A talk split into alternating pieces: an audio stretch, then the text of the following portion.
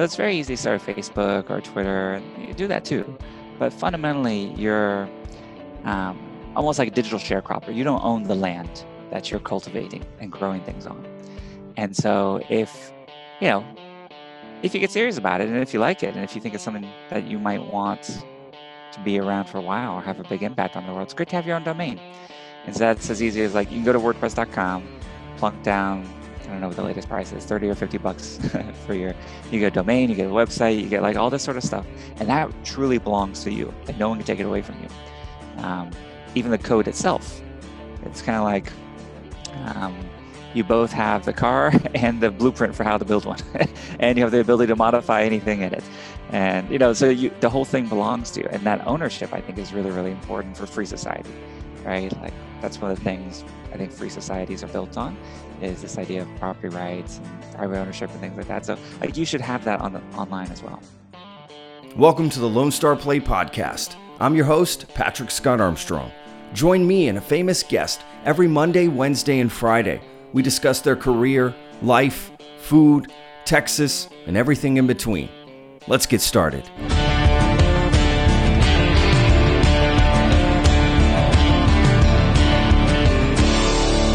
All right, how are we doing, guys? Welcome to another episode of The Lone Star Plate. Yes, I'm Patrick, your host. Um, yeah, gosh, I'm doing good. Thank you for asking. Um, okay, so got a great episode today. Um, I had a great conversation with Matt Mullenweg. I hope I'm saying them right. Um, I know I am.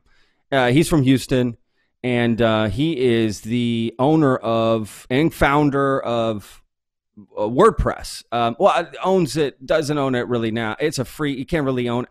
You know, this is the whole problem with this stuff that I don't understand, you know, tech and source and coding. And that's why we get into this. So Matt Mullenweg, who, you know, created WordPress and this, this sort of free open source coding uh, thing that, look, it's, I, I forget exactly the percentage in the episode that we talk about, but it's, it's absolutely astronomical how much of something he created is being used on the internet. I'm talking the internet, okay, global internet, the whole world. Okay, twenty-five percent, thirty percent, something crazy like that. A third of the internet is using his something he created. That's nuts. Okay, that is nuts. And uh, yeah, so I got a chance to talk to Matt. He's down in Houston, um, you know, running his business and, and everything he's got going. And, uh, you know, we talk about that again. This is why we bring these people on, so we can get into these conversations. I don't really know much about coding, but he definitely breaks down some stuff for us, and uh, we can learn a little bit um, about it. Really cool guy. Um, just down to earth, and he was so patient with me of, you know, asking. I, I, it's just like, I'm talking to a genius, okay? And it, it was like, right, I mean, just a peanut trying to have a conversation with uh, an elephant. I, that that's that's not. That's that's not the right.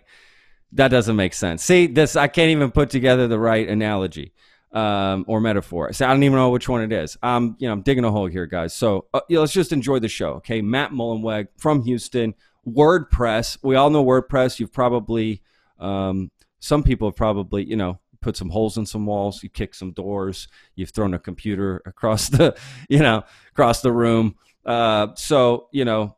Um, or you've, you know, whatever, it's, it can be frustrating, right? D- doing this stuff, doing websites and stuff. So, you know, um, he, he was just an amazing guy, and, and it was just a really cool conversation. So you guys are really going to enjoy it. So just check it out. WordPress, Matt Mullenweg. And, uh, okay, before we get to the episode, don't forget, check us out on social media, Texas Real Food, right? Follow us, like us. You can see the other posts. Um, and there's also lots of other stuff from Texas Real Food that you can find. So not just the podcast, recipes and videos about food and stuff, and we talk about food too with Matt, which was which was really cool. Um, but uh, well, we talk food with everybody, right? We try to, and um, yeah, you know, don't forget, go to YouTube. If you're watching the YouTube, click the subscribe down there, and um, you know, get the notifications because again, we release episodes all week long. There's content. We release content all week long. Every day, all day, we are releasing content. So you can find all kinds of great stuff and keep you in the loop, right? So uh, thank you so much, as always, for listening. Uh, we here at the team just really appreciate uh, you guys keeping us in business and keeping us going. We're, we're putting more effort into the podcast and doing more things. You're going to see more from us, and we're getting bigger and badder guests, and it's just getting better and better, guys. So uh, without y'all's support, that honestly wouldn't be happening. Um, so really do appreciate it. It starts with you guys, and I don't want to say it ends with you guys, right? That sounds dark. Um, so... Um, it continues with you guys, right? See, found the words. All right. So, okay. Thank you so much. Let's check out the episode. Enjoy it. Matt Mullenweg, WordPress. Boom.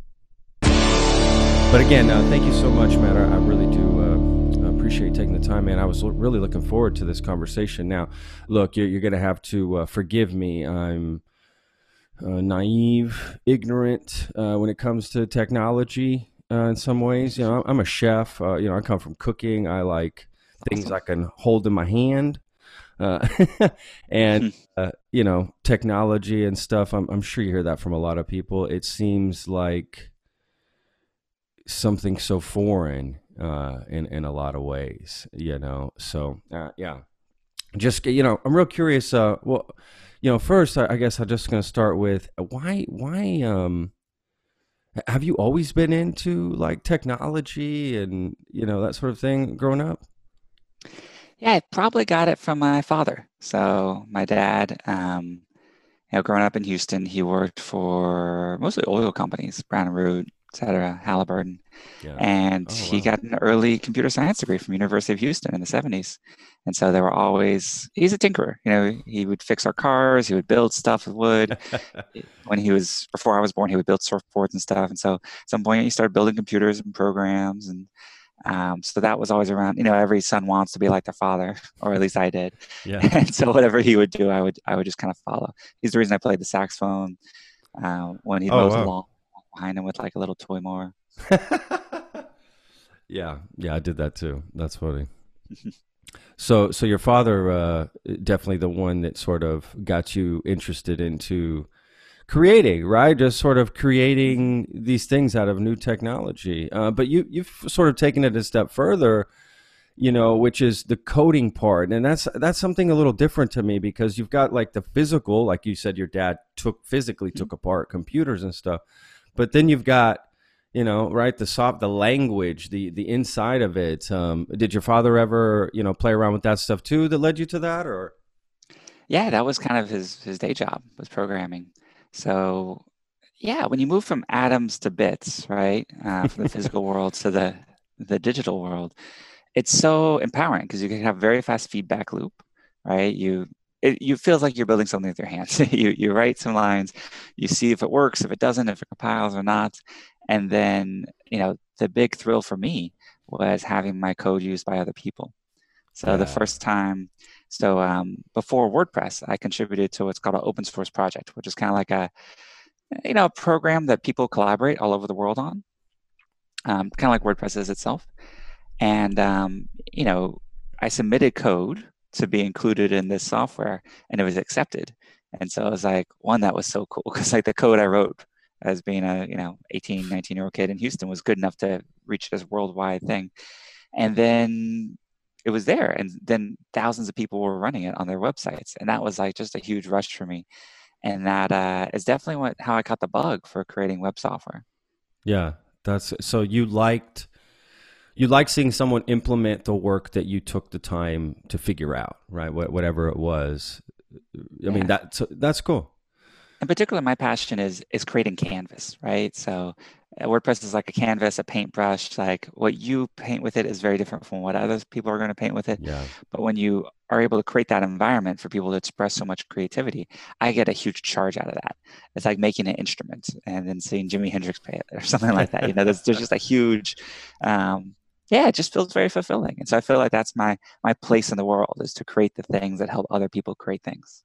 That's awesome. No, that's, I mean, look, it's, you know, I, I actually got the statistics a little wrong. I was looking up, you know, how much WordPress has And I don't even really even know what the statistic means, to be honest with you. But it's like, you know, I had read like twenty-eight percent of the internet, like it, it is a part of twenty-eight percent of the internet. But then I was messaging back with some of your people and they're like, no, no, no, it's actually even more than that. It's like thirty-eight percent. I was like, holy shit, it's even more than that. I mean, what does that even mean really exactly when it says thirty-eight or forty? Like, what does that mean to, to someone like me? Like, I'm assuming, you know, forty percent of the parking lot is taken up by WordPress, right? That, that's what I think in my mind. Yeah, I guess a good way to think of it is like, if you're making a website, you can use anything, right? And, uh, you know, about thirty-eight percent of people have chosen to use WordPress. And I see that as a trailing indicator of um, how well we're doing serving users. You know, are we listening to what people want? Are we adapting? You know, WordPress is seventeen years old. A lot has changed yeah. in that time, including like invention of the iPhone, like, you know? So like you have to change. If you don't evolve, you just become completely irrelevant. And uh, so it's like surfing a wave. You know, we, we need to make sure that we're um, always adapting and always updating to you know, what you want and, and what, you know, the teenagers want or what your kids are going to want and things like sure. that. Yeah. No, it's awesome. I think it's, um, you know, I think it's amazing. I mean, WordPress, it's like everybody knows WordPress. It's like this. It's almost, I mean, so I mean, working on that. I mean, I don't know. I mean, in your world, I, I love it from your perspective. You know, that's what's cool about this is that like from your perspective, it's a totally different thing, right? From my perspective, I think WordPress, everybody knows WordPress here. Like that's like, to me, that's like Google, honestly, in my mind. I think WordPress, Google, it's just like the same sort of thing. So many people use it and so many people So many people get angry about it. That's how you know you have a good product, I think, that so many people get upset about it, be, you know, because they use it, right? And they're frustrated by it. But I love that your approach is, you know, look, we, we want to make this for you to make it, right? This is a tool for you to use, not for me to say, this is where you go. Um, and I love that. And I think maybe some people don't like that for some weird reason. I, Well, or, or they might just be frustrated with the software. Like it's not perfect by any degree. Sure. I, I'm probably the unhappiest WordPress user in the world. Like I see all, all the flaws, all the seams, all the things wrong with it. So, so you know, we just try to make it a little bit better every day. And that's really kind of our philosophy is just, we, we work really hard at it. Literally yeah. every day of the week, pretty much is someone committing code to WordPress or working on WordPress. And, um, and you do that long enough, Um, it just starts to get better and better and suck a little less every day. And if we're able to keep that up, I, I think that hopefully the people who don't like it today might give it another chance a year from now, five years from now, ten years from now. Like we're going to be around. So like if you don't like it today, that's totally fine. Maybe we haven't figured out how to make it accessible or tailored to your use case or something like that. But um, I encourage people who maybe have checked it out before and didn't like it, check it out again. It's so much better than it even was like three months ago that, uh, that it, it is worth uh, giving it another chance just periodically. Yeah, that, that I mean, that makes a lot of sense. Uh, come back to it, you know, that things have updated or changed, like you said. Uh, yeah. yeah, that makes total Today, sense. WordPress is a little bit, it is kind of like a power tool, like an S L R camera or learning to drive is maybe a good analogy. Like, you know, when you first got in the car, you kind of had to learn like how to shift and which pedal is which and things like that. Um, but once you got over that initial learning curve, the world was your oyster, right? It, it opens up so much freedom, so much optionality for you, especially being in Texas. Like, you remember yeah. when you got your learner's permit or your license, like it's like, la, everything. Oh yeah, um, that, that's exactly right. So it's the same when you use WordPress. Like all of a sudden you'll see websites, not as something you consume, but you can look at any website and be like, oh, I think I can figure out how to do that. You start to see how they're put together and the blocks, the building blocks of them. And the entire web becomes like a set of Legos. You can kind of figure out like, oh, here's how they did that. Here's how I can do that. Oh, wow, man, that's really cool. Uh, I like the way you put that. Yeah, that makes a lot of sense. And that's, you know, that's what people are trying to do, right? When they get online, they're trying to, well, at least when they create a website, they want to create something that's different and stands out. And at the same time, mm-hmm. learn something. Uh, yeah, because most people don't know how to design a website. And that's probably where maybe some of these ideas came from, you know, because you didn't know how to code and, you know, you know, people don't know how to do all this stuff. They get scared by, you know, you hear H T M L or I don't even know if that's the coding that's used now. Yeah, it's uh, still around. it, it, it's still around. Okay, good. Yeah. So, you know, yeah, I'm curious why, why develop WordPress? And then on top of that, why make it free and open source? That sounds crazy if you're trying to make money. Mm-hmm. Um, those are two interesting questions. I guess one, I had started blogging and seen how great it was. It's not new by any regards. Like, you know, the founding fathers would make pamphlets and print them out and pass them out. Look at that, like physical blogging. Um, so there's always this, I think the written word is just an incredible way to communicate ideas, to clarify your own thinking. When you write things down, it, it makes you think about it in a different way. Um, uh, it's easy to consume. It's easy to translate. Like, there's just something very connecting um, and core to, I think, the evolution of humanity about the written word. And so the practice of when I started blogging more regularly was incredibly rewarding, not just for the writing itself, but also for the audience that found it. So, you know, it, I didn't have a big audience, but the people who were there cared about the same things I cared about. And so you start to get these comments or, or make connections uh, for people who are reading your stuff. And that's really valuable, you know, and it's kind of amazing. Like, it doesn't matter if you get thousands of views, you just get like the couple of people who you care about reading it, even if just your friends. Like, that's pretty exciting and pretty rewarding. So we want to make those tools available to everyone. You know, what we say our mission is, is to democratize publishing. And to us, what that means is that everyone has the means of productions accessible to them. You know, you or I can use the exact same tools to publish that like Time Magazine does, or the New York Post or something like that. You know, they're all wow. using WordPress. So to be able to have the same printing press, the same access uh, to these tools is pretty powerful. And then you're on the internet, so you're one click away from billions of people. Um, yeah. And it is, you know, you hear about things going viral or really picking up. Like, there's so many examples of when people have created something that really resonates um, with a wider audience. Sometimes it can get really huge and they get book deals or like other things. I don't think that's the reason to do it, right? Because like, it's like saying, I want to play music to like be Taylor Swift or something. Yeah. Like, that'll happen to some people, but you should play music because music will make your life better and you'll bring joy to other people. Like, even if you never get a record deal or something, it still is going to change your life in a really positive way. Yeah. Well, we hope that people think that way, right? That's, that's, uh, the, that's why we appreciate someone who's very endearing, right? And genuine, right? Because it's, yeah. There's no secret, right? There's no fake mission or this faux, you know, thing about it. It, it just seems very real. Um, yeah, so that makes a lot of sense. But at the same time, it seems, first of all, I love that. I, I love. I feel like you haven't been like corrupted by, you know, the the the the big people running the world, right? There's this conspiracy, right? That there's this the Illuminati. You know, yeah, the Illuminati or something meetings, crazy. Yeah. I love that. I mean, it's just like, first of all, that's just crazy to think about. But yeah, it's, you know, it's it's great to know that you you know, you still have this mindset of you just want people to have access to this, right? So that it almost levels the playing field. Is that sort of what you were going for? Yeah, I, I think that right now there's a lot of on-ramps to the internet, right? But they're typically um, what we'll call like walled gardens or closed systems. So it's very easy to start Facebook or Twitter. You do that too. But fundamentally, you're um, almost like a digital sharecropper. You don't own the land that you're cultivating and growing things on. And so if, you know, if you get serious about it and if you like it and if you think it's something that you might want to be around for a while or have a big impact on the world, it's great to have your own domain. And so that's as easy as like, you can go to WordPress dot com, plunk down, I don't know what the latest price is, thirty or fifty bucks for your, you get a domain, you get a website, you get like all this sort of stuff. And that truly belongs to you. Like, no one can take it away from you. Um, even the code itself, it's kind of like um, you both have the car and the blueprint for how to build one. And you have the ability to modify anything in it.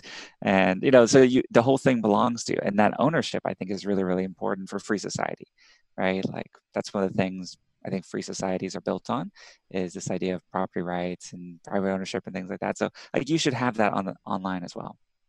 Dude, that's so awesome. No, we, we need people like you, man, that are, they essentially have our back as, um, you know, consumers in this digital world, because the digital world is very confusing to a lot of people. Yeah, right. I mean, I'm sure even to yourself it, to some extent, um, yeah. you know, it, you know, and for someone that just doesn't really, you know, it's not part of their daily life or something, it's good to have people that are taking care of these things without you even knowing. Like, I wouldn't even know that we would need something like that, right? Like, that wouldn't even I just wouldn't even know. But thankfully that you're, you know, putting a platform out there or a service out there like this that, you know, people can have access to. And again, I think it just levels the playing field. And I think that's, that's an important thing in technology. Like you said, you, you're, I love that, you, that quote you said about you, you're cultivating the land you don't even own, right? Like that's mm-hmm. such a powerful statement when it comes to digital media and our, you know, our footprint, our, our personal footprints online. And, Get, you know, getting ownership, getting control or power of that. Um, like you said, you get a domain, you get a thing, it's yours. You know, you, you yeah. own it. You don't, it's, it's nobody else's. If if the platforms change, I mean, there was a time on the internet when A O L seemed like the dominant thing and would be around forever. And yeah, that's true. Not, but that's, that's true. So if you would ask people in the nineties, they would have been like, yeah. Yeah, three, totally. Three now, A O L will be around. That guy that's got the A O L tattoo, he's just like, damn it, why did I do that? Totally. And the good news is it's not just me doing this. Like, so one of the cool things about WordPress is it's a group of volunteers from all over the world. You know, our last release had, I think, over six hundred people that contributed to it. And so there's people, and, and the reason why a lot of us work on it is not just to have WordPress be more popular. It's for that freedom. We want to increase the freedom in the world. And the best way to do that is make the easiest to use, you know, most powerful everything software, um, but it's a means to an end of increasing freedom on the internet.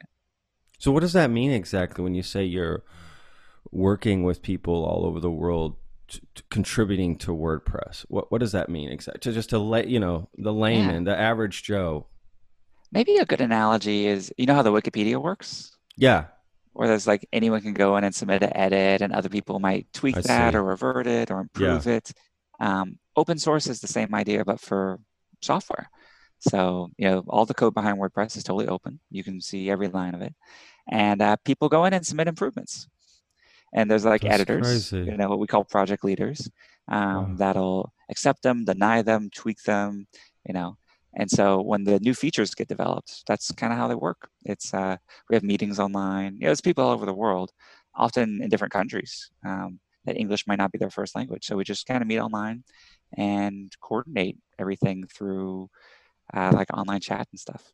Wait, so these people, they don't even work for WordPress? They're just, they're just like me, just like a random person who's like, oh, I think this, you know, code for WordPress, boom, boom. Th- yeah. That's what's ha- really? Yeah, wow. so I have, I have a for-profit company called Automatic, which yeah. is like where I, my, my, my job, that's what I'm the C E O of. And of the six hundred people in the last release, maybe ten percent of them were from Automatic employees. Um, but yeah, that other ninety percent is just people all over the world. They sometimes they work for different companies like the New York Times or GoDaddy. Sometimes they're just oh. passionate volunteers or users. Sometimes they're people learning to code. You know, so it's actually pretty amazing if you think, you know, if you were learning to code and you went and said, "Hey, Facebook, can I work on your homepage?" They'd be like, "What?" But you can come totally. to WordPress and say, "Hey, you know, can I change this thing?"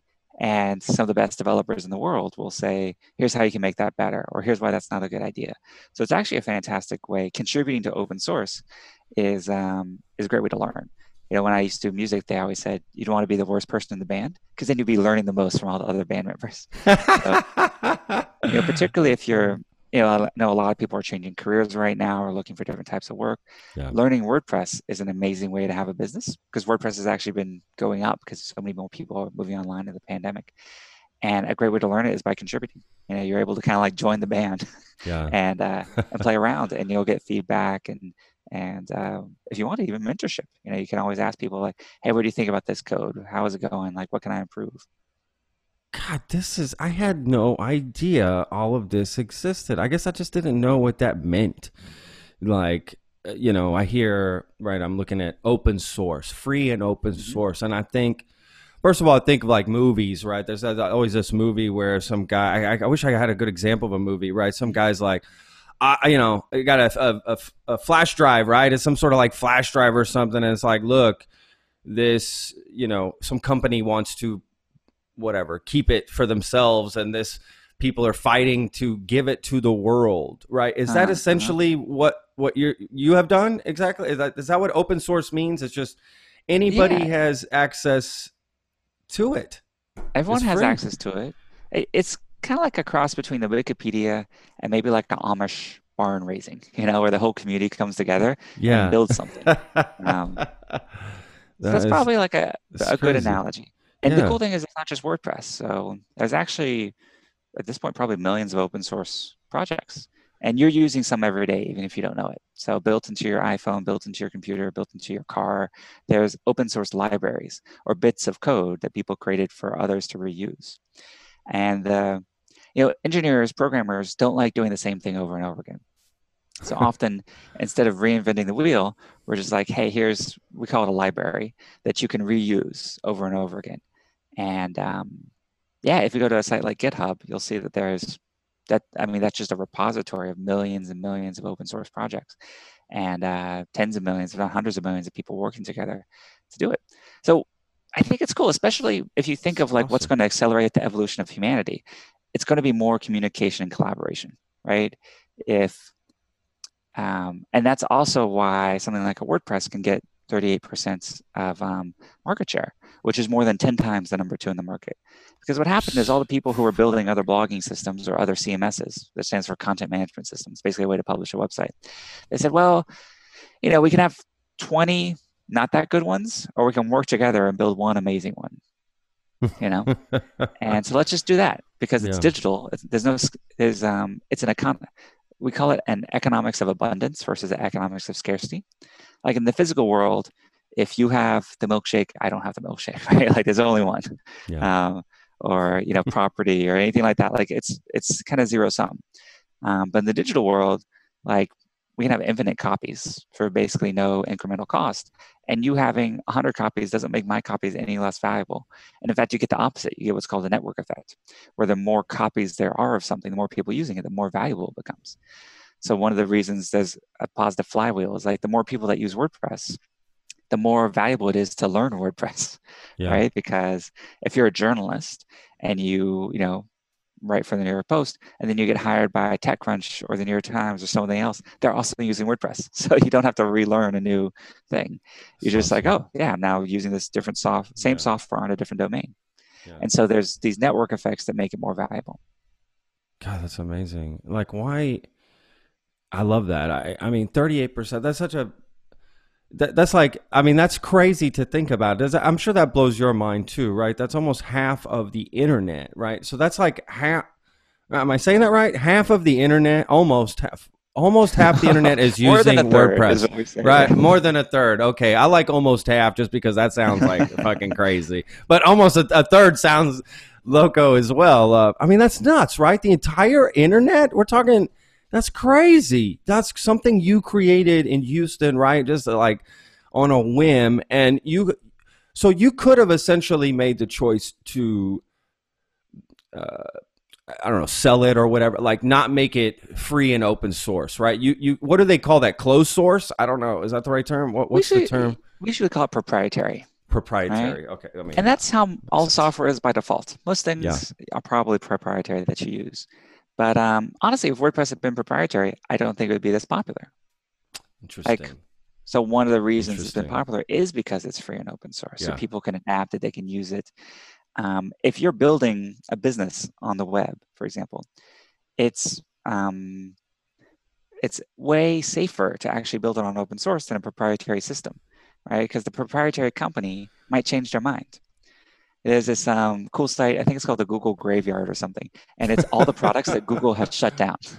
You know? Oh, Google's horrible about that. I don't Google ever Wave, sign up for Google, Google Reader, anything. Google. Yeah, I don't I don't sign up for anything Google because I'm like, well, they're going to get rid of it in six months. I, why even start to learn how to use Google, it? Yeah, they, they shut so many things down. And they're, you know, one of the most, they're multi-trillion, trillion and a half dollar company. And they shut things down. So, but when it's open source, it can't shut it down. If I quit WordPress, like, and I was gone, other people just pick it up and continue it, you know, as long as there's an incentive in the world for anyone to use it, like anyone can develop it. It doesn't require me or Automatic or anyone else. That's so awesome, man. I, I just can't tell you how cool that is. I just think that's so, you know what it is? It's fucking, it's rock and roll. That's what it is. It's rock and roll in the tech world. It's, that's what it is, you know. I yeah, love if anyone it. listening to this is interested in technology or wants to go in technology or wants their kids to go into technology, I would say open source is the future. So check it out, get involved with different projects. Other than WordPress, there's, there's really one for everything. So like some of the best audio editing software and video three D mapping software, and you can fly drones. You can, you know, there's so much cool stuff you can do with open source. Um, just get involved. And what's neat is you start to look at the world in a different way. Remember I said you can start to look at the web like a set of Lego blocks, like you can yeah. see how anything's built. Yeah. I mean, if you just look around your room, everything you're interacting with was created by people. You know, that Shure S M seven B microphone, like someone designed that, someone built it, someone, and they didn't know how to do it before, but they got together, they figured it out. And there's yeah. no college courses for a lot of these things. So the best way to do it is just kind of like go online, start Googling, look at the Wikipedia page. Hello, you know, look up the books, look up the how-tos, watch YouTube. Like there's so yeah. much good learning stuff out there that um, it's kind of a special time, because I, I do really believe more than ever, you can learn almost anything online. You're really only limited by your ambition and curiosity. I, I one hundred percent agree with that. I one hundred percent agree with that. Yeah. Um, what, you know, did, did people think you were crazy when you first were doing this? Like, Uh, or not at all? It's a different paradigm, right? Like this economics of abundance versus scarcity. Um, I remember my grandmother, who was a big influence in my life. Like I, um, my dad's parents both died when he was pretty young, and my grandfather on my mom's side died far before I was born. So I had this like matriarch of the family, a grandmother, um, who was just really amazing. And she worked really hard. She was a real estate agent in Houston, six kids that she raised, wow. uh, mostly after her husband passed. And um, so just an incredible influence. And she would be like, Matthew, like, if you had a nickel for every blog or every website. And I was like, oh, it doesn't work like that. Like, um, but that's, it doesn't mean that you don't make money. Like you can build business models on top of open source as well. So one that we do is like, you can get WordPress from anywhere. You could run it yourself on your home computer and get from GoDaddy. But we have a version at WordPress dot com that you can sign up for. And you could pay fifty bucks all the way up to five hundred bucks a year if you want to sell like a really fancy e-commerce site. And um, those subscriptions are part of how we fund doing this full time. Yeah. And uh, and so that, you know, was great, because the more subscribers we get, the more people that sign up for, for WordPress dot com, the more that we're able to put back into developing the software, and then the software gets better. Yeah, I mean, absolutely. It's, um, yeah, God, it's, it's just amazing that you've, I mean, obviously it, you must have not had any idea that it would take off like this, right? Uh, or maybe you did. So that, that was a surprise. Yeah. Yeah. Yeah. Yeah. I mean, it's a, that's an insane market share to hold, right? It's just, um, in any market share, I think of food. I think if like someone was like selling forty percent of the tacos in Austin, I would be pissed. I would be pissed at that person. Like, damn it, I'm selling tacos too. You can have forty percent, you know, this is nuts. But it's almost like if somebody was like, oh, free and open source tacos, you know, just come and do it yourself. And mm-hmm. I understand why it's popular. Like, I get why people want to be a part of it too, right? I mean, you get to be a part of it. That's almost a reason why to jump behind it and support it. And, and I just, I love that. I, I just think that's so, you know, I just think it's so cool, but I'm just so like, what You're does, a chef, right? I'm, I'm a chef. Yeah. Yeah, it's actually interesting. I don't know if you've noticed, as a, you're, and you're from Texas as well? Yeah, from Texas, yeah. Cool. One thing I noticed, I mean, I'm not traveling anymore, but when I used to, I noticed that barbecue started to get better all around the world. Like it used to be, it'd be like terrible, dried out, like lean cuts of brisket. And like, oh, that's terrible. But then it started happening. I'd be in like Seoul, Korea or Paris, France, and start to have some pretty good barbecue. And I was like, what happened? And uh, it's actually, you know, a guy in Austin, um, the Franklin's guy. Frank, yeah, name? Aaron Franklin. Aaron Franklin, yeah. He published a book, right? He open sourced and shared his techniques for how he makes amazing open brisket. Source. And all of a sudden, people all over the world started to be like, oh, I can do that too. Yeah. And so now you can go, like I, I would say the average level of brisket in the world has gotten better. And that's, that's kind of cool. Crazy. That is cool. And you're one hundred percent right. It, it it got people fired up about it. It got people excited, wanting to learn about it. Man.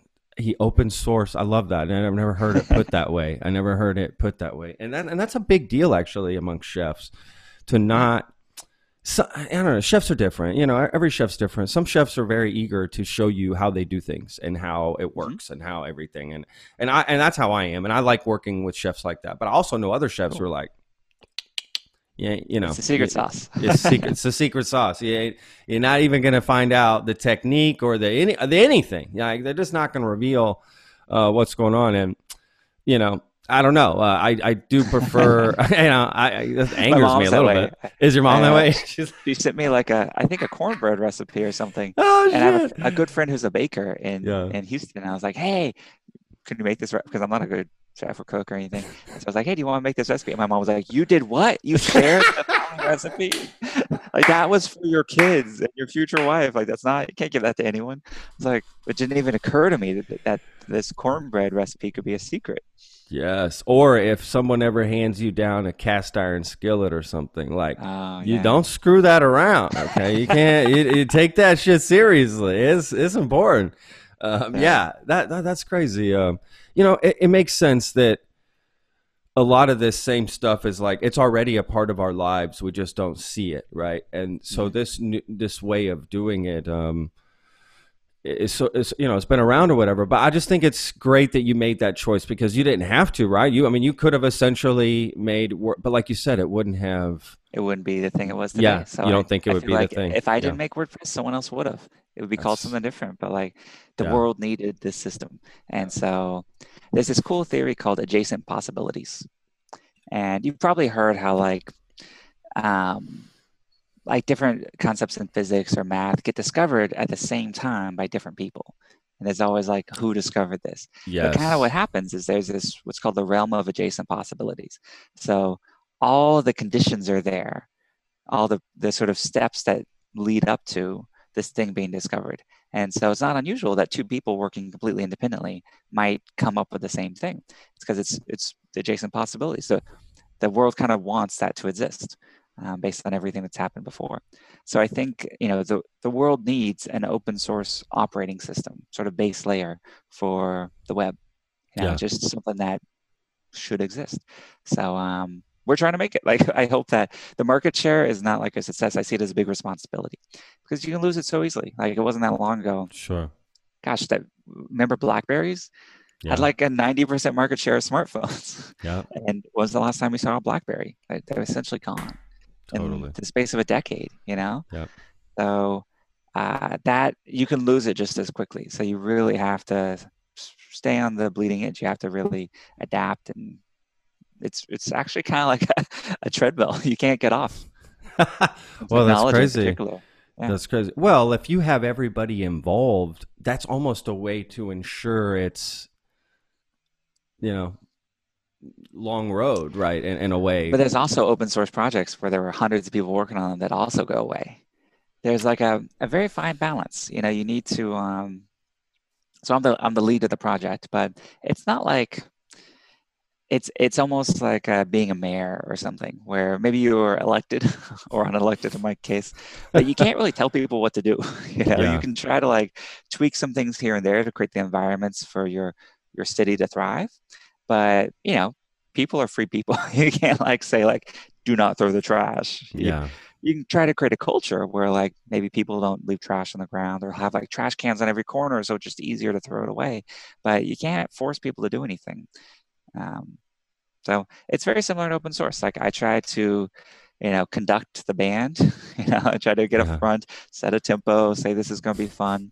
But, um you know, people don't. People disagree with me all the time. There's big I'm fights sure. inside the WordPress community, and uh, oh, sure. it's not always I re- clear. I read that. all about them. I read all kinds of stuff. It's like, woo, yeah. It gets spicy. Oh yeah, I can't imagine for you, man. I just can't imagine. It's like you can't win. Uh, you know, you make this free. It's open source. You get everybody involved, and you can't win. It's like there's there's just going to be people mad at you no matter what. Honestly, no matter what.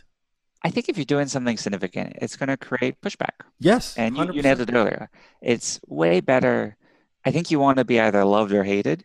The worst is just apathy. If no one cares whether what you're doing exists or not, um, that's kind of like the the valley of death. You know, you want you want to be on one side, and hopefully more people liking it than, than hating it. But you're always yeah. going to have a few. Yes. Um, no change has ever happened in the world without people pushing back on it. You know, these and these people that push back on WordPress or complain about, they're using it, right? At the same time, they're still using the product. I mean, it's great.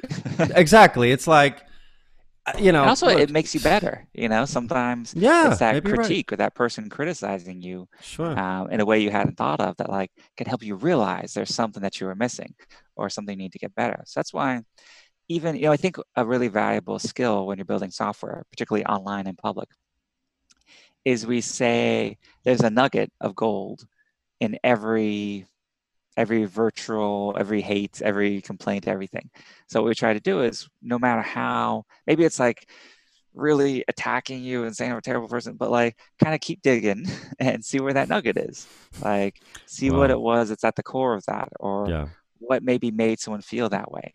Um, if you can have empathy for that and try to understand it, it can actually be really, really valuable for helping you discern what the next best steps are for the software.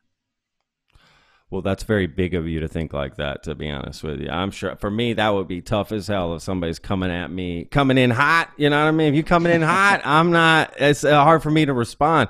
But then again, I'm a passionate, you know, Latin chef. Like I, you know what I mean? I, I can get riled up like that, bro. It's, it's, it's, uh, I would not be good. Have you ever had someone send back a dish or something? Yeah, oh, yeah, of course. Absolutely. Um, yes, it happens a lot. Uh, now, granted, I will say uh, in, with customers, um, I'm as slick as James Bond. You know, it's like, you know, there's two, there's always two faces to a chef. There's the chef in the kitchen and the chef out front. So, yeah, of yeah. course. So if so, look, I don't even argue with people if they say the dish. Yeah. I don't, I don't even get into this, that, or the other. Okay, great. New dish. New dish. Who cares, yeah. right? Just get them the new dish and let's move on. Uh, there's no point in arguing whatever. Now, when I'm back in the kitchen, yes. Like, yes. Yeah, now, if they're saying God, it's I hate, too spicy I, or too, I hate to admit that. Someone else in the kitchen. Yeah, that's true. I hate to admit that, actually. Uh, but yeah, that's exactly what I'll do. We'll take a dish back and get some spoon. I'll be tasting that dish to find out what's going on. I probably, trust me, I want to know if you don't like your dish. Like, tell me. Don't don't hide it. Don't.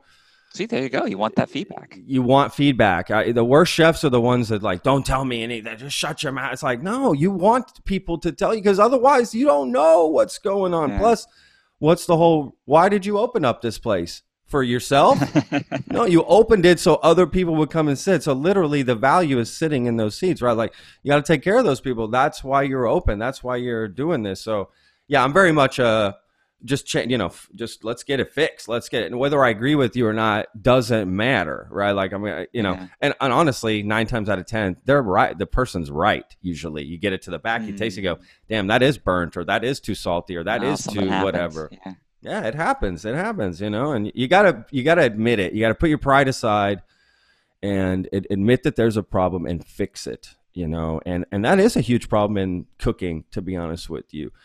I, Do you think that's a problem with what you do as well? People just get so bullheaded. They're just like, nope, no problem here. Well, it's interesting because software is a dynamic system, meaning that um, if someone doesn't figure it out or says something's wrong, maybe there's something you could have done earlier that would have kept them from getting to that point. You know, labeled a button differently or had an interface works differently. Um, And then, you know, the inputs from that go into the outputs of the next thing. So that's what I mean by a dynamic system. Yeah. Um, where a dish is kind of like, I remember a sommelier told me once, you know, um, when someone says a, a bottle is corked, if uh, sometimes the person just doesn't they know, don't what, know that, what that means. That wine they don't tastes know. Like. Yeah. And so what they told me the secret is if they offer to bring back another bottle of the same vintage, same producer, the bottle was probably corked, which happens, you know, right? Yes. A few percent are, are going to happen. It actually happens quite a bit more than uh, you think. Huh. Yeah. And some people don't know, which is also, yeah. I've, um, but if they offer to bring you a different bottle, it might be that you just might not understand the taste of that and it doesn't appeal to you. And so they're trying to bring you something that might be more palatable or more in your, um, maybe more accessible as like a wine. But um, but the wine's finished, right? Like you can't yeah. go in and like mix some other varietals into it or like remix it and bring hilarious. It back out. Like it's, it's kind of done. Um, so I think that's probably a good metaphor. And I always think about that, especially if I ever send back a bottle of wine. I'm like, do they offer me the same one? Or is it like, are they like, oh, sorry, that was one of our last ones. Can I get you something different? Like, oh, that might have been me. Maybe I'm so just dumb. Funny. That is so you know what hilarious. I always look for though is I always ask them to taste it. Right? I'm like, yeah. hey, just you mind trying this? I'm not sure. And um, you can usually tell by their face. Like you, you, I mean, to be frank, you don't need to taste a corked wine. You can smell it. It's it's immediate. Yeah. It's it's in the nose. That's, sometimes you know. With older wines, like they do sometimes get a little funky, and that's like how they're supposed to taste. But sure, sure. Um, it, you know, I'm actually a Somme as well. Um, Barnyard. Oh, you are? Cool. Yeah, yeah. Well, I did the first level Somme, you know, awesome. twelve, I think eleven years ago. Before I moved to Spain, I, I was like, oh, I, I, you know, became a Somme. I was like, oh, I got to go to Europe now and live in the vineyards. And I did. It was great. Um, wow. But you, you learn a lot more about wine. To be honest with you, you learn what wine really is and what it's not. It's it, it's almost probably like coding. You know, probably some people have this yeah. idea of coding. It's just this, this, and this. Same with wine. Wine is this, oh, big, pretentious thing. We got to, you know, spend a lot of money. It's like, no, no, no. Okay, go go talk to real people who make wine and drink wine. And, you know, wine is such a, it's just such a wide world of, yeah. of things, right? Um, so, but yeah, I love that about the vintages and the cork, you know, that that is so true, um, that they'll, you know, shit, I used to do it. You know, that's exactly, you, you don't know what the customer knows.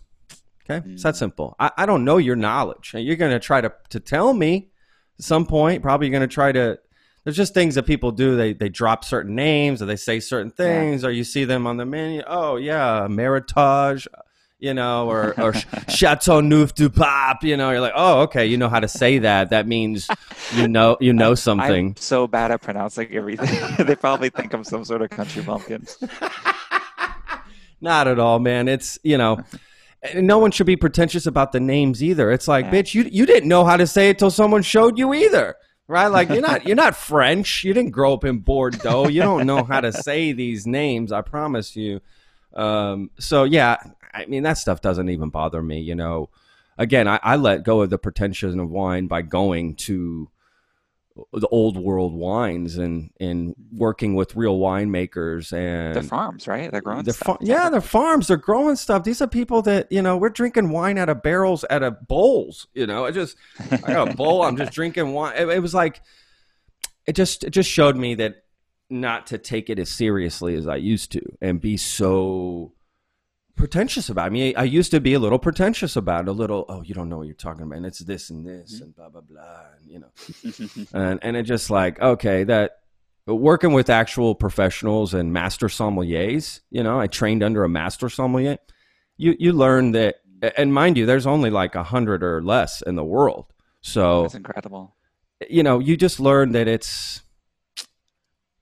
It's more than w- what you think it is, you know, and less than what you think it is, if that makes sense. You know, you, you just learn to appreciate what's the trueness of the wine and not the price or, right, like this, this the stupid things people think makes a good wine, ordering by, right, like that's not what makes a good wine, uh, by price mm-hmm. or or this, or even the name, right? That doesn't even necessarily mean it's going to be a, a good wine, but... Yeah, you know, we could talk about that all day. I'm sorry. Um, I, I want no, to get into some more. I love talking about wine. It's interesting. Like um, the times when I've learned the most about wine is when I had someone kind of teaching me. Like um, I had this friend, he's passed away, but his name was Dean Allen. And we were at a restaurant and uh, and we got a corked bottle. And he was like, let me show you. He's like, do you mind, do you mind if we like pour a few, like pour a little bit of this for everyone? And then let's get another bottle, and it came uncorked, and you kind of like smelled each one. I was like, oh, I see, there's like this yeah. wet cardboard thing, yeah. and you know, it was, I'd probably had a dozen bottles of corked wine before and just thought it was something that I didn't I didn't know or didn't like. Oh it. No. And it's uh and yeah. it wasn't until you had that kind of side by side that you the really side learned. By side is crucial. That's yeah. uh, absolutely crucial. There was a guy I met in San Francisco, um, Bob Perkowitz, actually. And he, he was just a guy I met. Actually, I was uh, through like some random thing in San Francisco. And he just kind of took me under his wing. And he was like, hey, he had been collecting wines since the seventies. Like, here, let's like, um, let's try some wines, the exact same vineyard, like five to eight years apart. You know, here's like an eighty, here's an eighty-eight, here's like a ninety-six or something. And then let's wow, try the geez. Same year with different vineyards. You know, so we did like some vertical and some horizontal. And um, and then he drew a little map on a napkin, like here's where this region was, and it's kind wow. of wild. I was like, actually, it's you know what it, it makes me think of for software as well is how important education is for creating the market. Jazz, yeah. like I, I play jazz. yeah. Jazz fans are created by people learning how to play jazz. Like most people, including myself, don't become jazz, professional jazz musicians, but for the rest of my life, I'll appreciate jazz and listen to jazz and go to jazz concerts. So they they created the market. You know, uh, when you learn about wine and when you educate people on wine, it's creating the consumers, and hopefully the more sophisticated consumers that'll appreciate those who do put more care into it or things like that. And that's yes. what keeps the market going. So for most of these sort of higher end markets, education is key to creating the next generation of, of uh, people who will be consumers and support the patrons of it.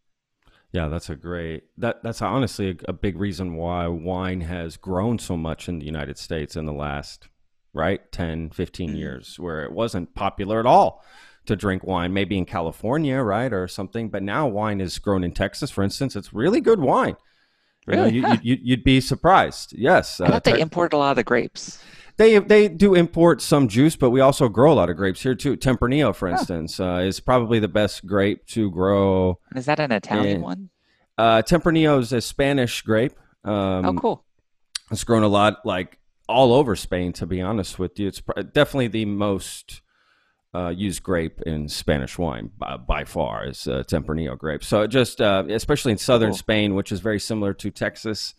Uh, you know, terrain and whatnot. So they that that's one of the most popular grapes. But yeah, I've seen wine distilleries, um, breweries. I've seen a lot of distilleries, like bl- they're blowing up here in Texas. Yeah. yeah, all over. Right, it's become popular because more people know about it. Like you said, they got educated, and now you get a little educated about something.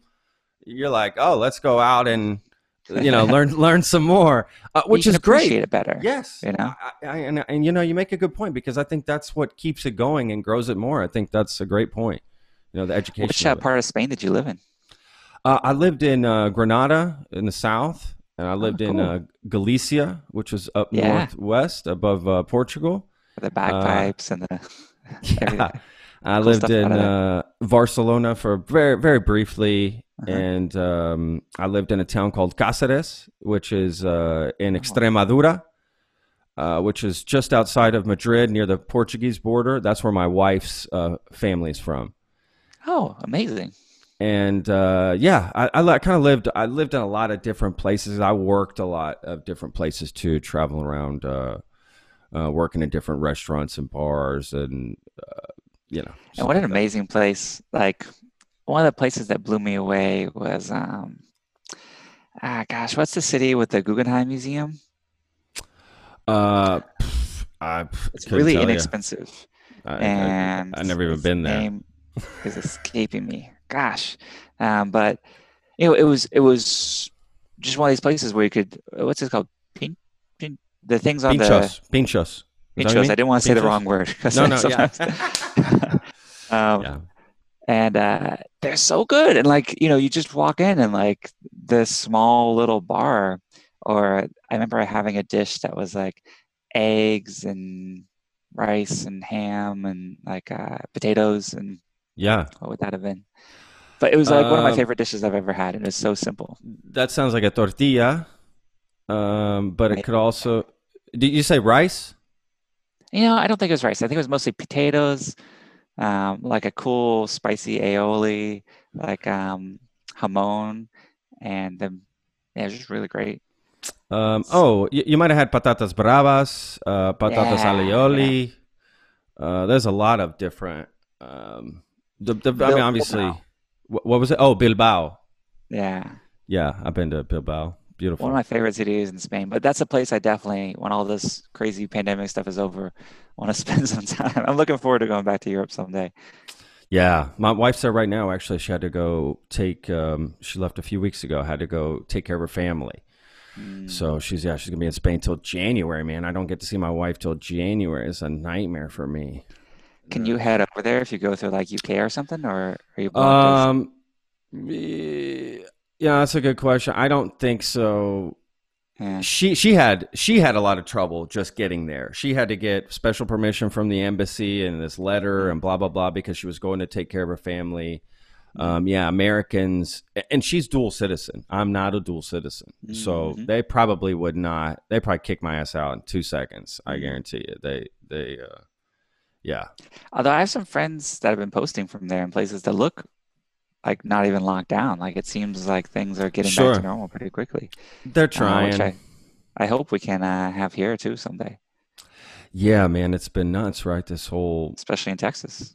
global. Yeah, that's that's very true. You know, I'm lucky I'm in Travis County in Austin, where the numbers really aren't too too crazy. Um, mm-hmm. And and to be fair, like, I'm holed up in my house, I, and I have been really since March. Like, I barely leave to go. I go to the grocery store, maybe to the, you know, mm-hmm. to to whatever. Um, Uh, the lake, uh, not the lake, the river, sometimes to walk my dogs when nobody's around, right? I, I make sure of that, mm-hmm. uh, but, you know, it's it's been nuts. It, it, you don't want to play around with it. I have some friends who are pretty right. young, very healthy, athletic, that got hit really, really hard. And, really? And still even months later are, are having issues. So I do think if you can avoid it, it's the thing to do. Yeah, that's that's my thing. I don't have to, so why why would I put myself in that position? What, what have you been doing this whole time? Just... Um, Is that sort of your position? Are you in, well, first of all, where are you at in, in the world? I'm based in Houston, Texas. Yeah, oh, you are in Houston. Um, yeah. Um, the, you know, our company's distributed as well. So we didn't really have an office before. We just worked together online. Um, so most of my work is just kind of looking at, you know, a computer like this. Yeah. um, I'm on video calls, you know, probably a few hours a week, and then lots of, um, essentially managing the people and the product uh, for all the things we do. Um, so that part of my work didn't really change too much. Uh, ordering in instead of going out to restaurants. And I used to travel quite a bit because the WordPress community is really all over the world and my colleagues are all over the world. Yeah. So I traveled last year with a peak. I, I flew over five hundred thousand miles, which was a lot. Holy cow. All over. And Jesus. Um, But because I could work anywhere, I just work yeah. wherever I was. Yeah. Uh, even on planes, they have Wi-Fi now.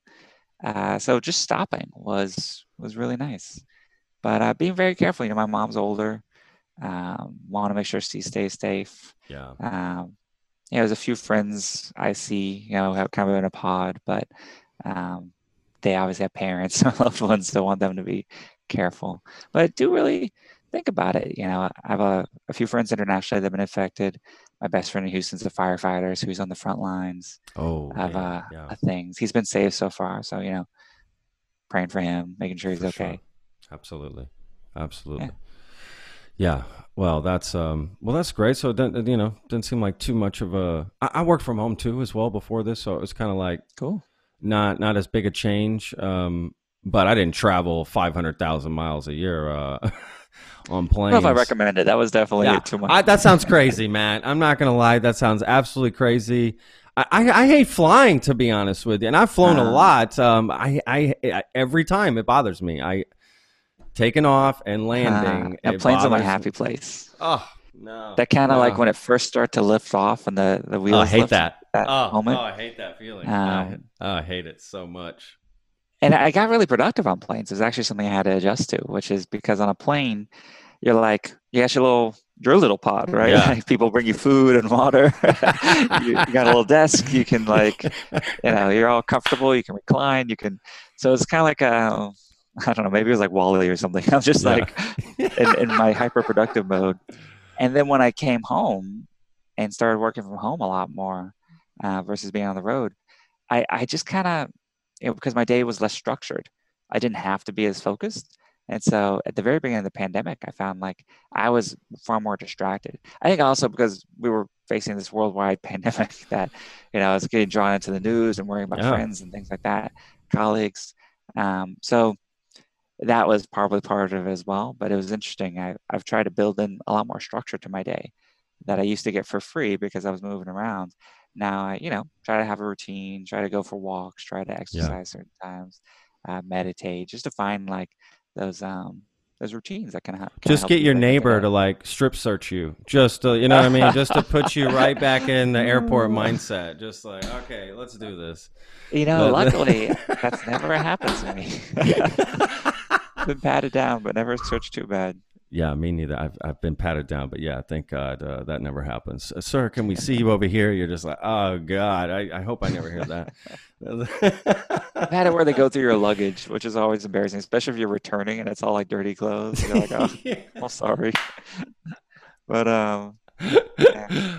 oh, the most trouble I've ever had traveling was to Canada. I had a real hard time with the immigration Where really? They were kind of like, it was when early days of WordPress and Automatic. They were like, "What do you do? How do you make money? What's the, is this a real job?" I guess they were worried I was going to in Canada. Um, is this a real job? And um, once um, when leaving Israel, actually, so not going in, it was yeah. fine. But on leaving, um, they really like. went through my passport and something, and I, I think I answered a question wrong where they uh, they had asked me how many times I'd been in Indonesia, and I I thought once, but it had been twice or something. And so they they pulled me aside and they went through oh, every single man. thing, and they like took my nail clipper, they, like, you know, all this oh sort God. of stuff. iPads are just coming out, and they they they X-rayed the iPad, and they weren't comfortable with it, so they like wrapped it up in its own box and wouldn't let me touch it, and it had to ride in the cargo hold instead of uh, with me on the flight. So that was just kind of funny, but um, I get it. You know, you, you want to be safe. Yeah, absolutely. Yes, it's we bizarre. want want to be safe. It's bizarre. You know, it's a little uncomfortable. I obviously you remember flying before nine eleven, right? That's when everything changed. Vaguely, yeah. I was pretty young then, but it was like yeah. it was. I remember, you know, they could come up to the gate, wave at you. That was nice. Yeah, you used to be able to go pick people up when they come out of the gate. You'd be right, right, you know, right there, or like you said, you drop people off. Um, yeah, it's just so you could wait with people. Right? I mean, just food. I mean, it was just so. Di- I mean, just so relaxed and you know, very cavalier uh, back back in those days. So I, I honestly don't mind all the uh, procedures. Yeah, I can definitely be frustrating sometimes, but you know, hmm. we, we need it, right? We need uh, we, we need that protection. Um, well, Matt, yeah, maybe, maybe. Uh, well, look, man, I, I don't want to keep you too much time, but I do want to quickly um, mention a, a few things before, you know, that we go. I, I know you have a podcast too, so I want to quickly talk about that. You know, I want people to know about your podcast. I listened to a couple episodes, and I just, uh, man, Matt, that's just so much I could talk to you about, man. That, that's a problem. It's just not enough time. Um, but yeah, tell us a little bit about um, your your great podcast. Sure. Um, so. Like I said, my company is totally remote, totally distributed, and we have been for fifteen years now. We're about thirteen hundred people. So as we grew, we were able to figure out different things that worked or didn't. And we're not the only company, you know, pre-pandemic, you know, we weren't the only company doing this. So I, I wanted to interview other companies who were really good at this and were anywhere from one hundred people to thousands of people and get their best practices. So think of it kind of like a management podcast. If you're running a company, starting a business, or managing other people, um, hopefully there's some things you can learn from it. It's that uh, distributed dot blog. It's, or you can just search for distributed on like Spotify, Apple, whatever, wherever you get your podcast. And um, and it's been a lot of fun. A good recent episode that I had a lot of fun with was um, with Adam Ghazali. I forget what number the episode was, but he's the head of neuroscience at University of San Francisco, wow. U C S F. So all how the brain works, the chemicals, yeah. everything. And we talked about distraction. So it's could be pretty interesting if you find yourself battling distractions, having trouble focusing, anything like that. Uh, he's got some really good tips from kind of a science-based point of view for how to focus better. That's awesome. You know, that's, that is so cool. Um, that, that's, uh, you know, just a side note, that's my problem, distraction. Uh, All of us, but, me too. Right, you know, yeah, it's, it's, that's a tough one.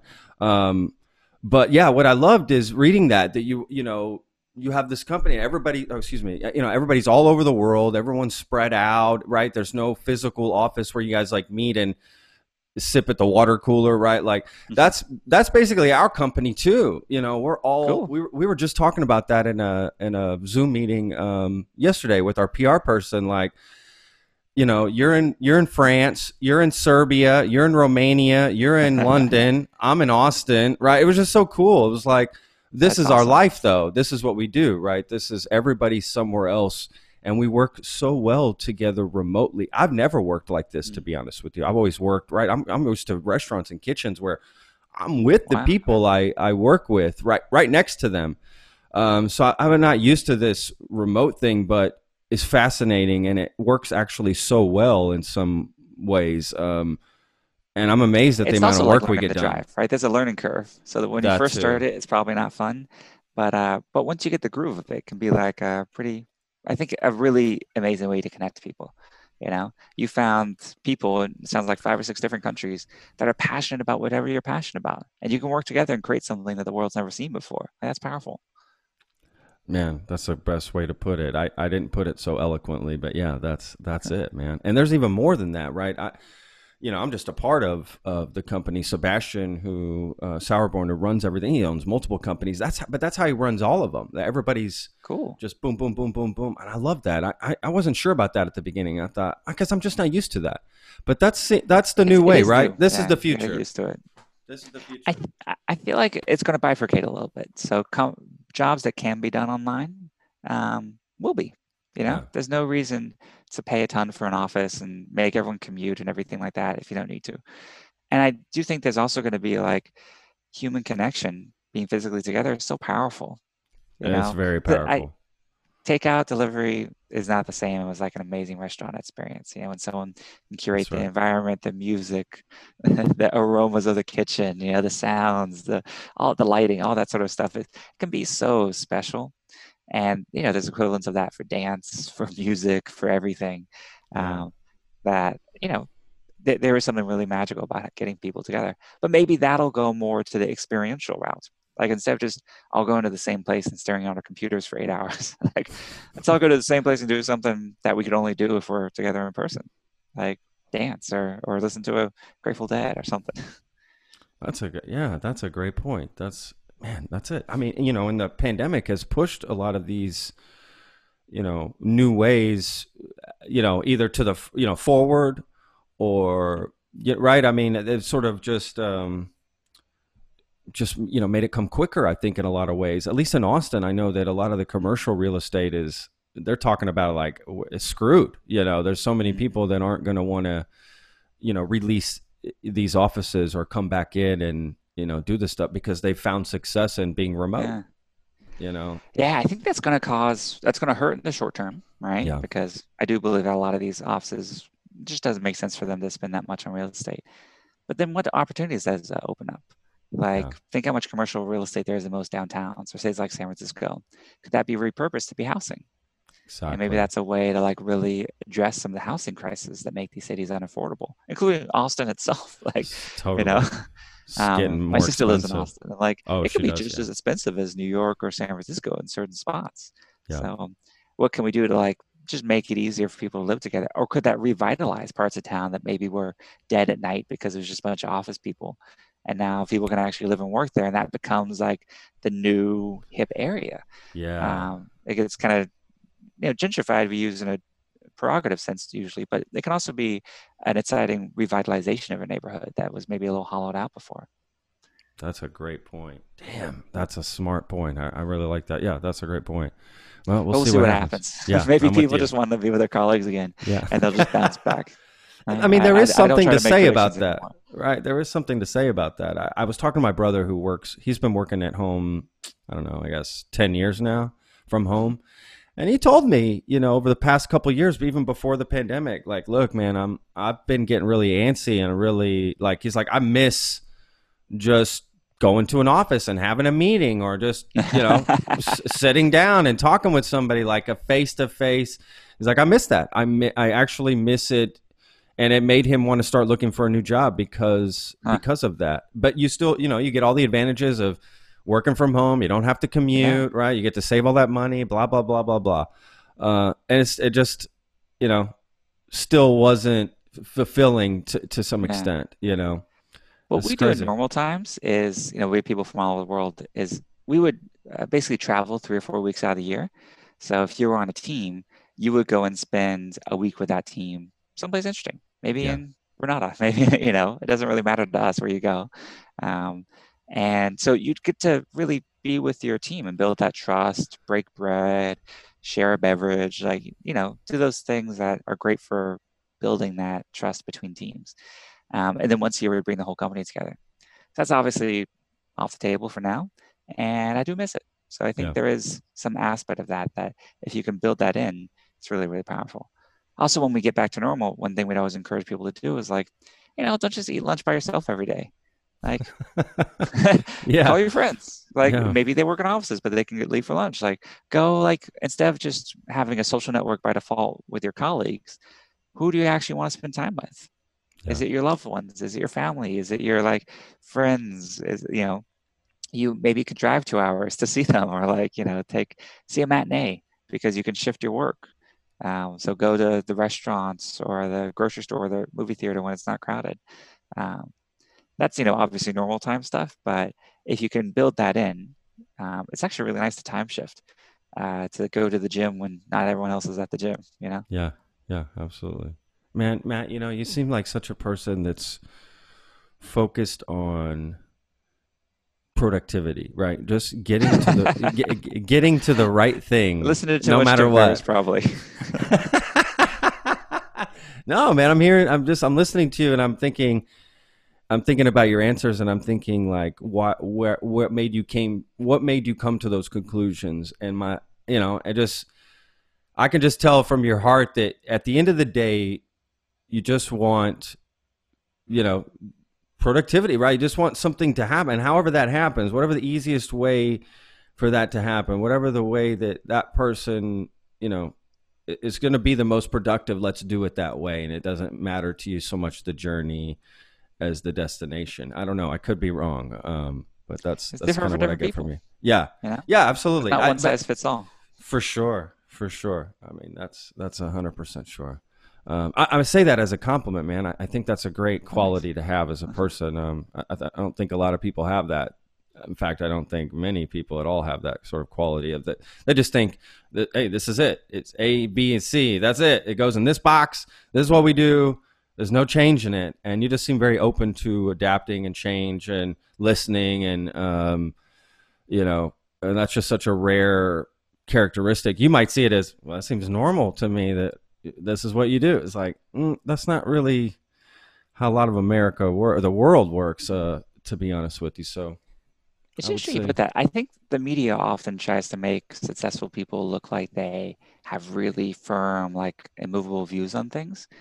But of all the most successful people I've ever met in technology, music, et cetera, like they're all pretty humble and open-minded, you know, because you start to see that there's more than one way to do it. There's yeah. more than one path. And the more you learn, the more you know you don't know. That's absolutely true. I say that all the time. The older I get, the more I realize I don't know shit. Yeah, there's just so much more to learn. And yeah, you really exactly. versus when you're young and know everything. Yeah, when you're young, you're like, I got this. This is, is I figured this, it out. I finished school. Yeah, I, I figured it out. This is what everyone's complaining about. This is nothing, right? Like, this is not. What are people bitching about? But then, yeah, you're right. As you get older, you're like, whoa, okay. You know, just just so I remember the first time somebody. I don't remember, but you know, somebody telling me like how big the universe is, and you just think, okay, what am I? Right? What what what? What is the point of yeah. this? Why are we even going to work? Why am I going to finish this chicken parmesan? What is the point of this? This thing, this has no meaning anymore. Um, you know, it, it's crazy. It's crazy to think about this. Or it gets more meaning. Or it right? gets more meaning. You're because right. we're part of something so much bigger. I, I think you can look at it either way. Yeah. Um, you can kind of look at the stars, stare into the stars and feel like so infinitesimal. That it's like, why do I go on? Or there's a sort of a just a tweak to it actually, which is like, wow, I'm I'm part of such a much bigger thing, a much much bigger whole, yeah. and like how petty are our differences on this one little rock around this one little star? Like let's let's you know let's work that out. We're on the same same spaceship, planet Earth. Like uh, it's you know. It kind of it, it can make things that were bothering you seem smaller. So hopefully, it makes the bad things seem small, not the not the good things. No, that's exactly uh, that, that's exactly it, man. That that's that's absolutely it. You just it makes you perspective, right? Just puts things into perspective, and you go, "What am I bitching about? What am I so angry about?" You know, uh, yeah, that that definitely that definitely helps. Makes you appreciate. You know, what you have. That that honestly probably just for me just comes from not, I didn't grow up with money, right? My family wasn't wealthy or anything. So I learned very young to appreciate the things I have and work work for the things you want. You know, not, it's not, don't, there's nobody going to be coming around the corner, you know, ready to hand it to you. If you want yeah. something, go get it. I mean, it's that simple. Yeah. There's no, there's no, there's no secret to the success. I love that kind of, it's a very Texan point of view too. Yeah. You know, there's like this, like help your neighbor and be self-sufficient. And that's that's, that's a really good um really good mix. Like, people are always uh, I bring a lot of friends to Texas, and they're always surprised at how friendly people are. I don't know what their perception is, but I'm like, yeah, Texas is a place that if your your car is broken down on the side of the road, a couple of people are going to stop to help you. I remember I was on um this place where I think we're forty-five, maybe six ten, which is like a really busy part of of uh, Houston freeway system. I was in the left lane and my car just died. You know, I was oh, no. in college, I had all these old cars, and so like I sputtered to a stop, and I'm in the left lane of a freeway. There's no shoulder. And it's this is like a busy, busy freeway, and some guy in a pickup truck comes out, stops his truck next to me, and then essentially like stops traffic. I, I had a tire that had blown. Stops the entire freeway traffic, gets out with his hand out. And like, so I can limp over to the right side of the road. Um, that the car can limp over, you know, I was, yeah. I was fine. But like the, I can kind of like roll on the rim of the, the tire to the shoulder. And then the guy just walks back, waves, smiles, and goes on his, you know, merry way. And never seen him before, never seen him again. But like, to me, that's like the Texas spirit. That's it. That's like the most Texas story I ever heard. I love it. That's like, it really, that's Texas. A guy in a pickup truck yeah. stopped to help you. Yeah. How many times is that? That's like, that is all so time, true. Yeah. Yeah, all the time. They're constantly there. Like, they like it too. They like helping. They like, that's yeah. why another thing I love about it Texas. Feels they, good. Feels good. It feels good to help people. Yep. Feels good to just, you know, do something for your neighbor, you know? So yeah. Whenever I'm really down or depressed, or like the thing that snaps me out of the most, music and helping other people. Boom. You know, if you can kind of contribute, you know, help a friend, help a cause, donate to a charity, like it um it kind of, I think, because it builds that connection. Like, I think yeah. a lot of, for me, like depression is like feeling disconnected or sure. separation from the world. And so when you can feel more connected, it, it actually is quite a kind of gets you back on track. Yeah. Oh, that's that's powerful. That's absolutely true, man. I, I agree with that as well. Um, yeah, this has been, I gotta tell you, Matt, this has been such an amazing conversation, man. I, I really, I gotta say really that. Enjoyed it. Um, yeah. For, uh, I, I really Good have. luck with this podcast. I hope it turns into like the most awesome thing. It's already We're really trying. Cool. We're trying, man. Best Texas flag. it, it's a little over, a little over the top, I think. Um, I'm not a very like patriotic small, person, you, you know? Okay. Yeah. Yeah. It's just like this massive uh thing. Like Oklahoma size. Yeah, yeah. Texas size. Texas size. Uh no, man, I appreciate it. Look, we're trying to become the best podcast in Texas. We just launched this cool. year, so we're trying, man. We're going little by little. Um, and then Joe Rogan's so. moving there. You're he's coming here to Austin. It's so crazy. I think I think Tim it's gonna Harris help. And Joe are, Tim and Joe are both in Austin. So yeah, you're in the right space. You must be in the podcast capital of the world. Yeah, but you know who else is here? Alex Jones. So that doesn't make me feel better, right? That's like the cr- the craziest of crazies is here in Austin. It's nuts. I see them on South Congress, like driving down in these. Yeah, they. Dr- I live off South Congress. I live, you know, in a good part of Austin. Great. Okay. Blah blah blah blah blah. But the problem is, yeah, they. The InfoWars guys, they, they have some weird black vehicle. Have you ever seen Tango and Cash, that movie? It's like some weird artillery vehicle. It's all black. They drive it down South Congress. It is funny. And they got these bullhorns. They just constantly screaming about, I don't even know, honestly. I can't even understand what it happens once a week, probably. I'm, I'm, That's I'm pretty usually, funny. I'm honking my horn behind him usually, like, let me, to, I just trying to get an H E B, guys. Fuck. Like, you know what I mean? Like, where are you? Get out of the way. It's so crazy. I guess, you know, that I remember seeing it with the, the person with the bullhorn and the Bible, you know, yeah, on, that's on the corners of things. Totally. Like, people proselytize. And um, I, I like living in a country where people can do that. You know? one hundred percent. I'm all about the, yeah, so, freedom of speech, too. one hundred percent. Let them do it. Let them say it. Uh, don't bother me. Just sometimes when I'm trying to get to H E B, I'm just like, just, just let me You're get like, around. Yeah, I'm thinking like. So anyway, but yeah, uh, but again, man, uh, man I think, on, yeah. no, man, I really, really do appreciate it. And um, real quick before we go, just let everybody know how they can connect with you online or WordPress, whatever you want to tell people. Sure, uh, my blog is, if you type in M A dot T T, that'll take you to my blog, no dot com or anything. Um, and on I'm on Tumblr, Instagram, and uh, Twitter at Photomat, which is spelled P H O T O, like take a photo, M A T T. Boom. Awesome. So check it out. I'd love to, uh, to connect with folks after the show. Yes. Um, well, again, thank you so much, Matt. We really, really appreciate it. Um, I hope you have some good plans for, you know, the rest of the week, rest of the day. Get to do something fun. Get out of the house, maybe get some sun. I'll Thanks again, Matt. All right, brother. Bye-bye. The Lone Star Plate podcast is produced by Texas Real Food. Go to texas real food dot com and you can search your city for stores, butchers, restaurants, farmers markets, and more who are using fresh, artisanal, organic sources. It's a fun site that brings all natural options all together. I hope you enjoyed this episode. For more information, go to the lone star plate dot com. I'm your host, Patrick Scott Armstrong. Until next time.